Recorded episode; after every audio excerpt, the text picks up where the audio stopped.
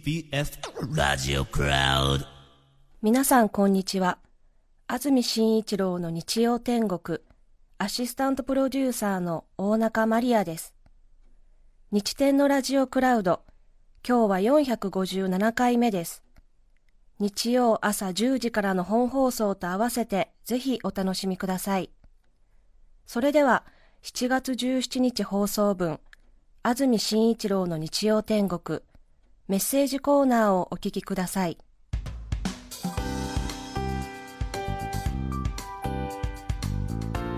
さて今日のメッセージテーマはこちらです。夏が来れば思い出すこと。夏の思い出です。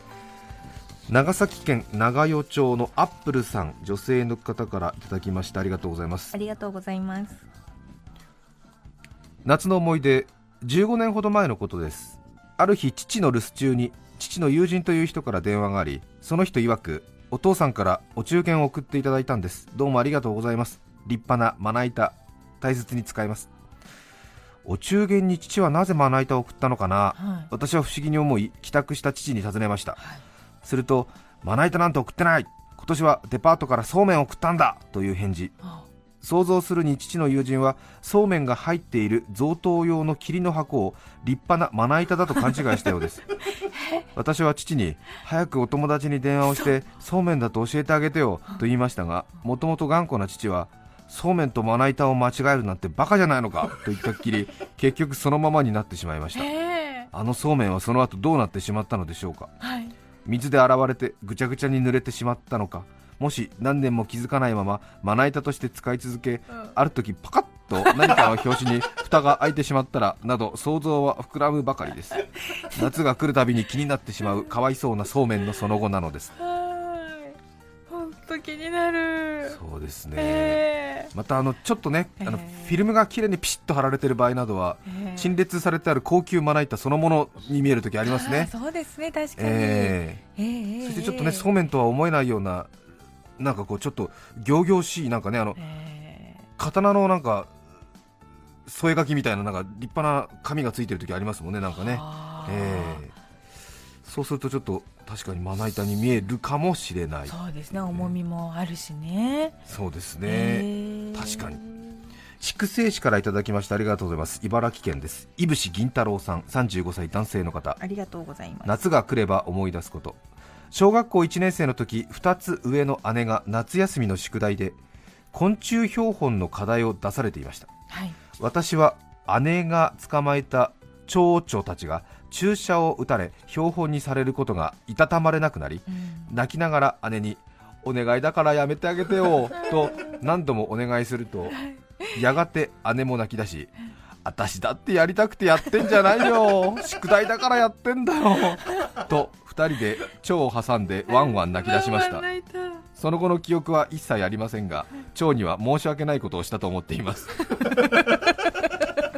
面白い。よくわかりますね。すごくよくわかりますね。お姉ちゃんと弟。そうですね。か。所沢市のキャンディージャックさん44歳女性の方ありがとうございます。ありがとうございます。初めてお便りいたします、はいありがとうございます。夏の思い出というと真っ先に思い出すことがあります。私は三姉妹の長女ですが高校を卒業するまで沖永良部島で育ちました。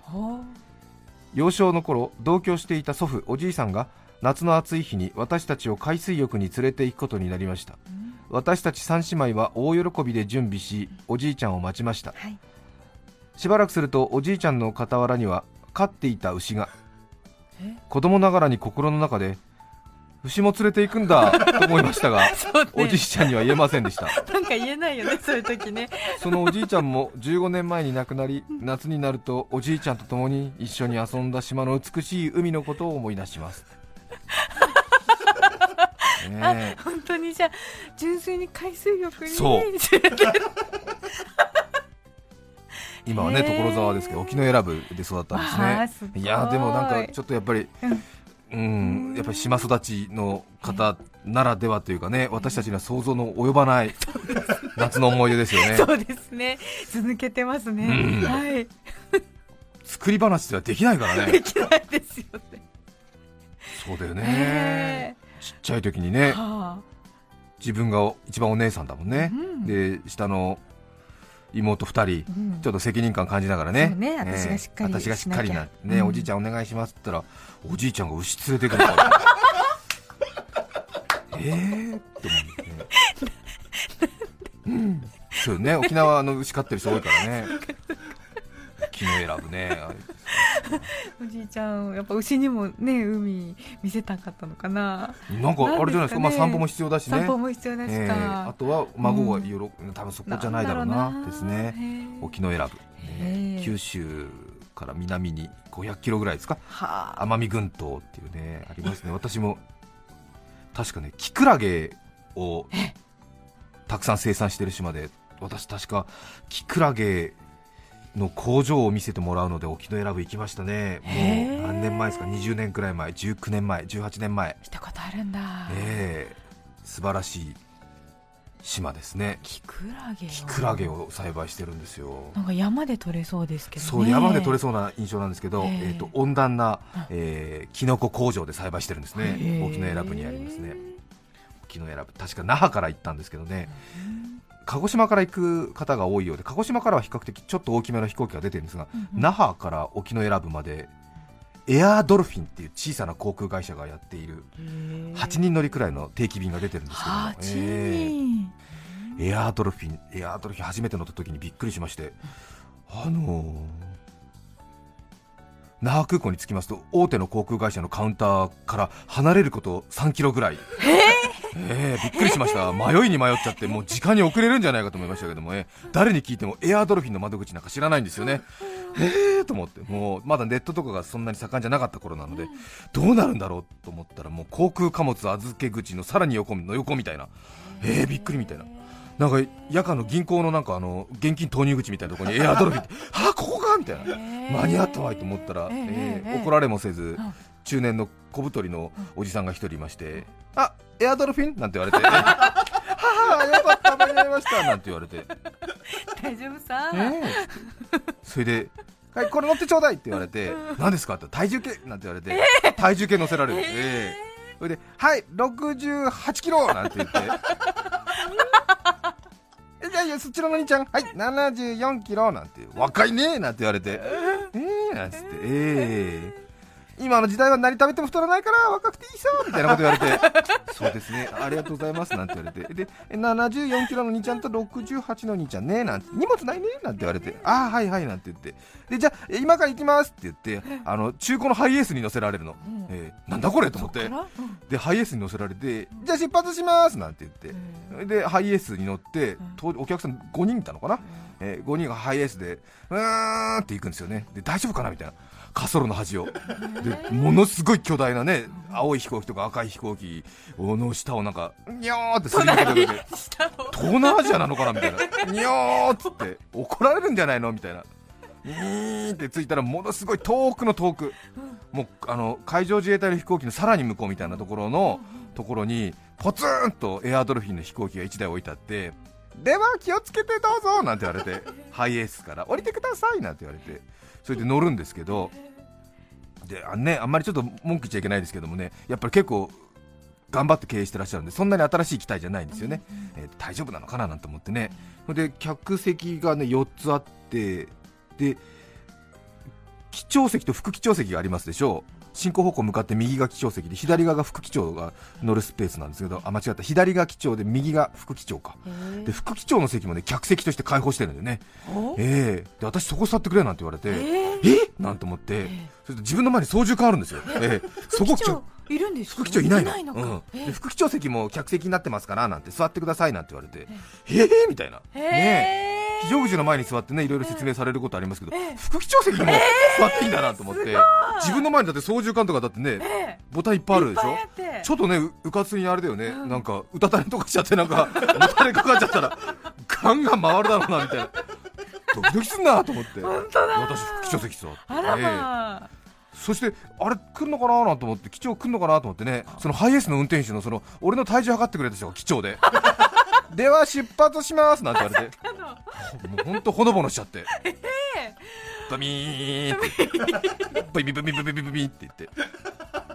で滑走路の端っことか行くでしょ、えー、それとほらボーイング777当時は777はないな、まあ、767とかその747がこうブワーンってくるとその煽りを受けて止まってるだけで飛びそうになるピュ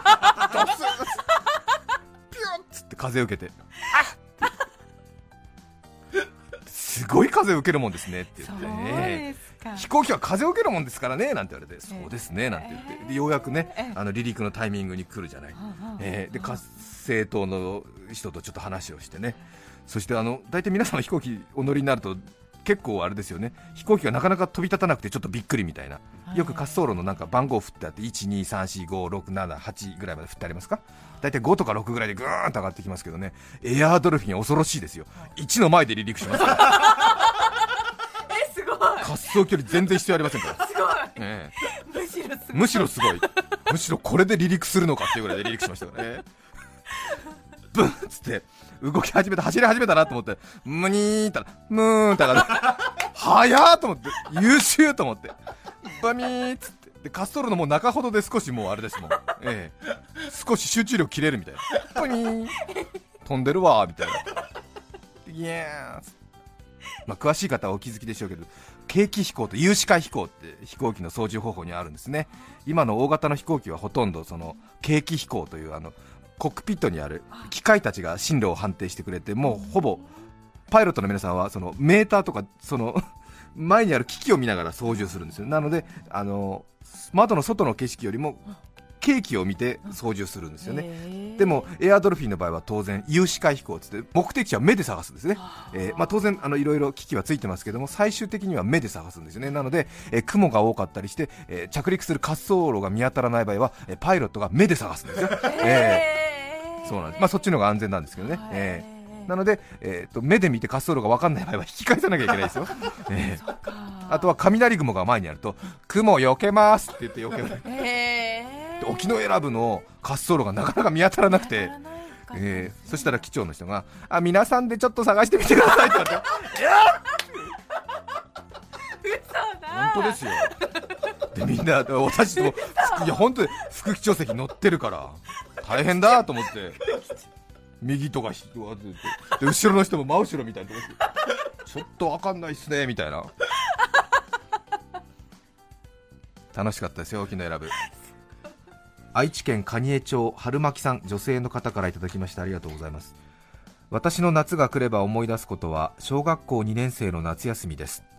友達のゆかちゃんがプールに遊びに行こうと誘ってくれました、その時私は歯の生え変わり時期を迎えておりかなりグラグラでもうあと一押し二押しすれば抜けそうな状態の歯がありました。母に今日ゆかちゃんからプールに誘われたから行ってくるねと言うと母があんたグラグラな歯があったね泳いでる間に抜けて飲み込むといけないから抜いていきなさいと言いました。母は子供の歯を抜くのは楽しいから好きといういやらしい趣味を前々から公言しています。痛いのが苦手で抜歯が大嫌いだった私は子供心に、これは心配して言っているんではなく歯が抜きたいだけなんだと素早く察知しました。歯を抜くために糸を持って逃げる私を追いかける母の姿。夏になるとその光景がいつも思い出されます。その後結局捕まり無理やり抜かれましたが今自分の息子も歯が生え変わりの時期なので自分がやられて嫌だったことは決して息子に対してはやらないぞと思いその決意とともに投稿いたしました。そうですかそうですかそうですか。確かにね。え乳歯グラグラそうですよー、ね。え上の歯が抜けると縁の下に下の歯が抜けると屋根の上にとか言って丈夫な歯になるようにおまじないするんでしたっけ投げ投げねるっていうことですね。そうですよね、へー屋根の上じゃないんですか？どっか投げればいいんで上すか？に投げる？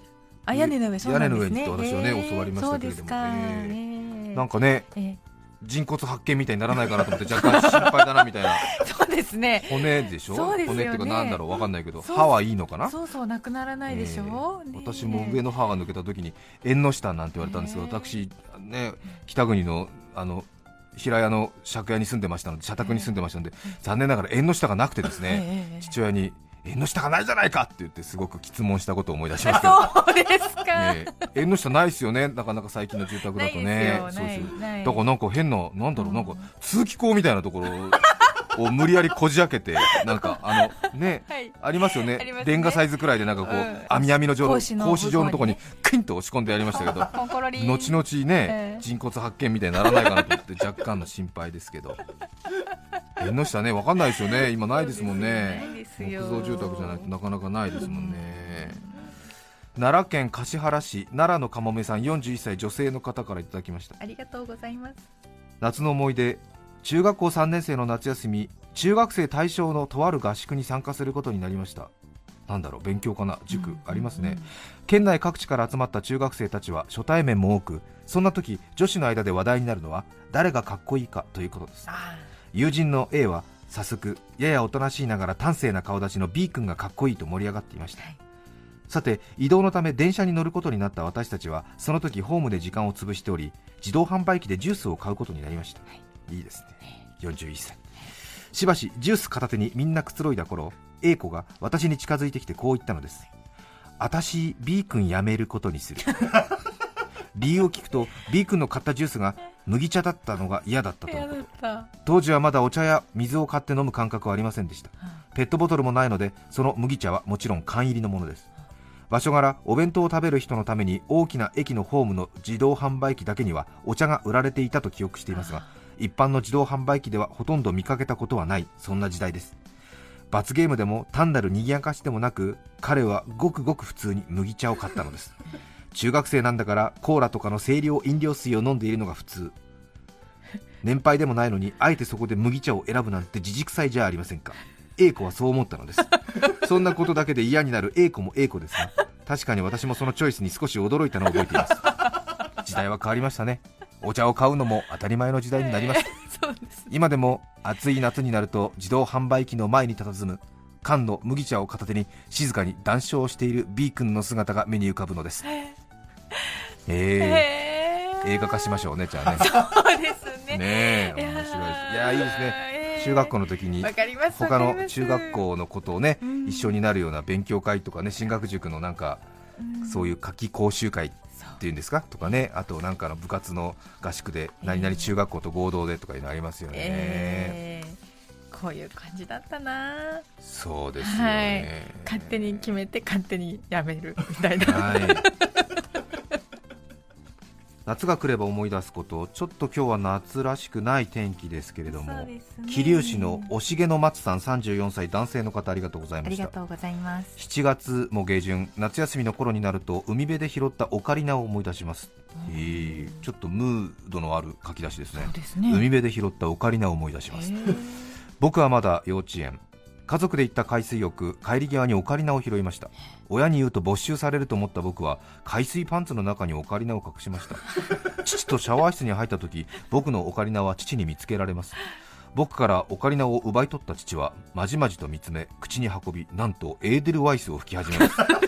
ミスもなく上手に吹き上げる父。そして拾ったのか？と一言言うと僕に返してくれました。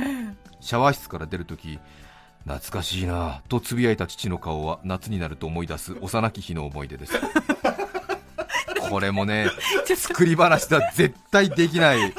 恐ろしい事実だよね。いやーなんかよくわかんない。うんよくわかんないけど。でもでも本当に事実なんだろこのおしげの松さん？34歳の方は多分これがやっぱり強烈なんだろうねやっぱりねはあみたいな。ミスもなく。ミスもなくね。っていうかねかな。いろいろねなんか言いたいことあるよね、そうなんですね。ちょっとまとまらないです。そうですよね、はい。えおかり普通だったらね、ええ。えどこで拾ったのオカリナえ海に落ちてるのおかしくない？とかね、ん。なんでそんなところに隠してんの？あ汚いみたいな。やだみたいな。大体なんでそんなところに隠してんの？だよおかしいみたいなね。拭きたくてもあれじゃないか。一瞬躊躇するじゃないかとかね。水で洗ってもオカリナっていいんだっけとかね。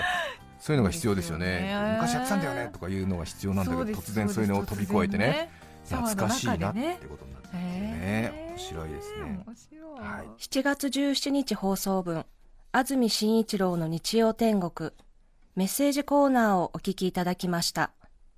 それでは今日はこの辺で失礼します。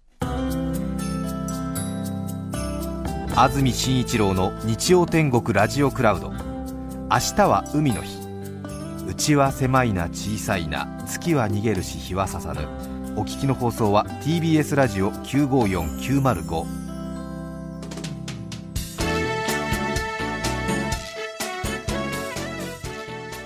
さて来週7月24日安住紳一郎の日曜天国。メッセージテーマは「私のおしゃれ」ゲストはそうめん研究家そうめん二郎さんです。それでは来週も日曜朝10時 TBS ラジオでお会いしましょう。さようなら。安住紳一郎の TBS ラジオクラウド。これはあくまで試供品皆まで語れぬラジオクラウド。ぜひ本放送を聞きなされ。954905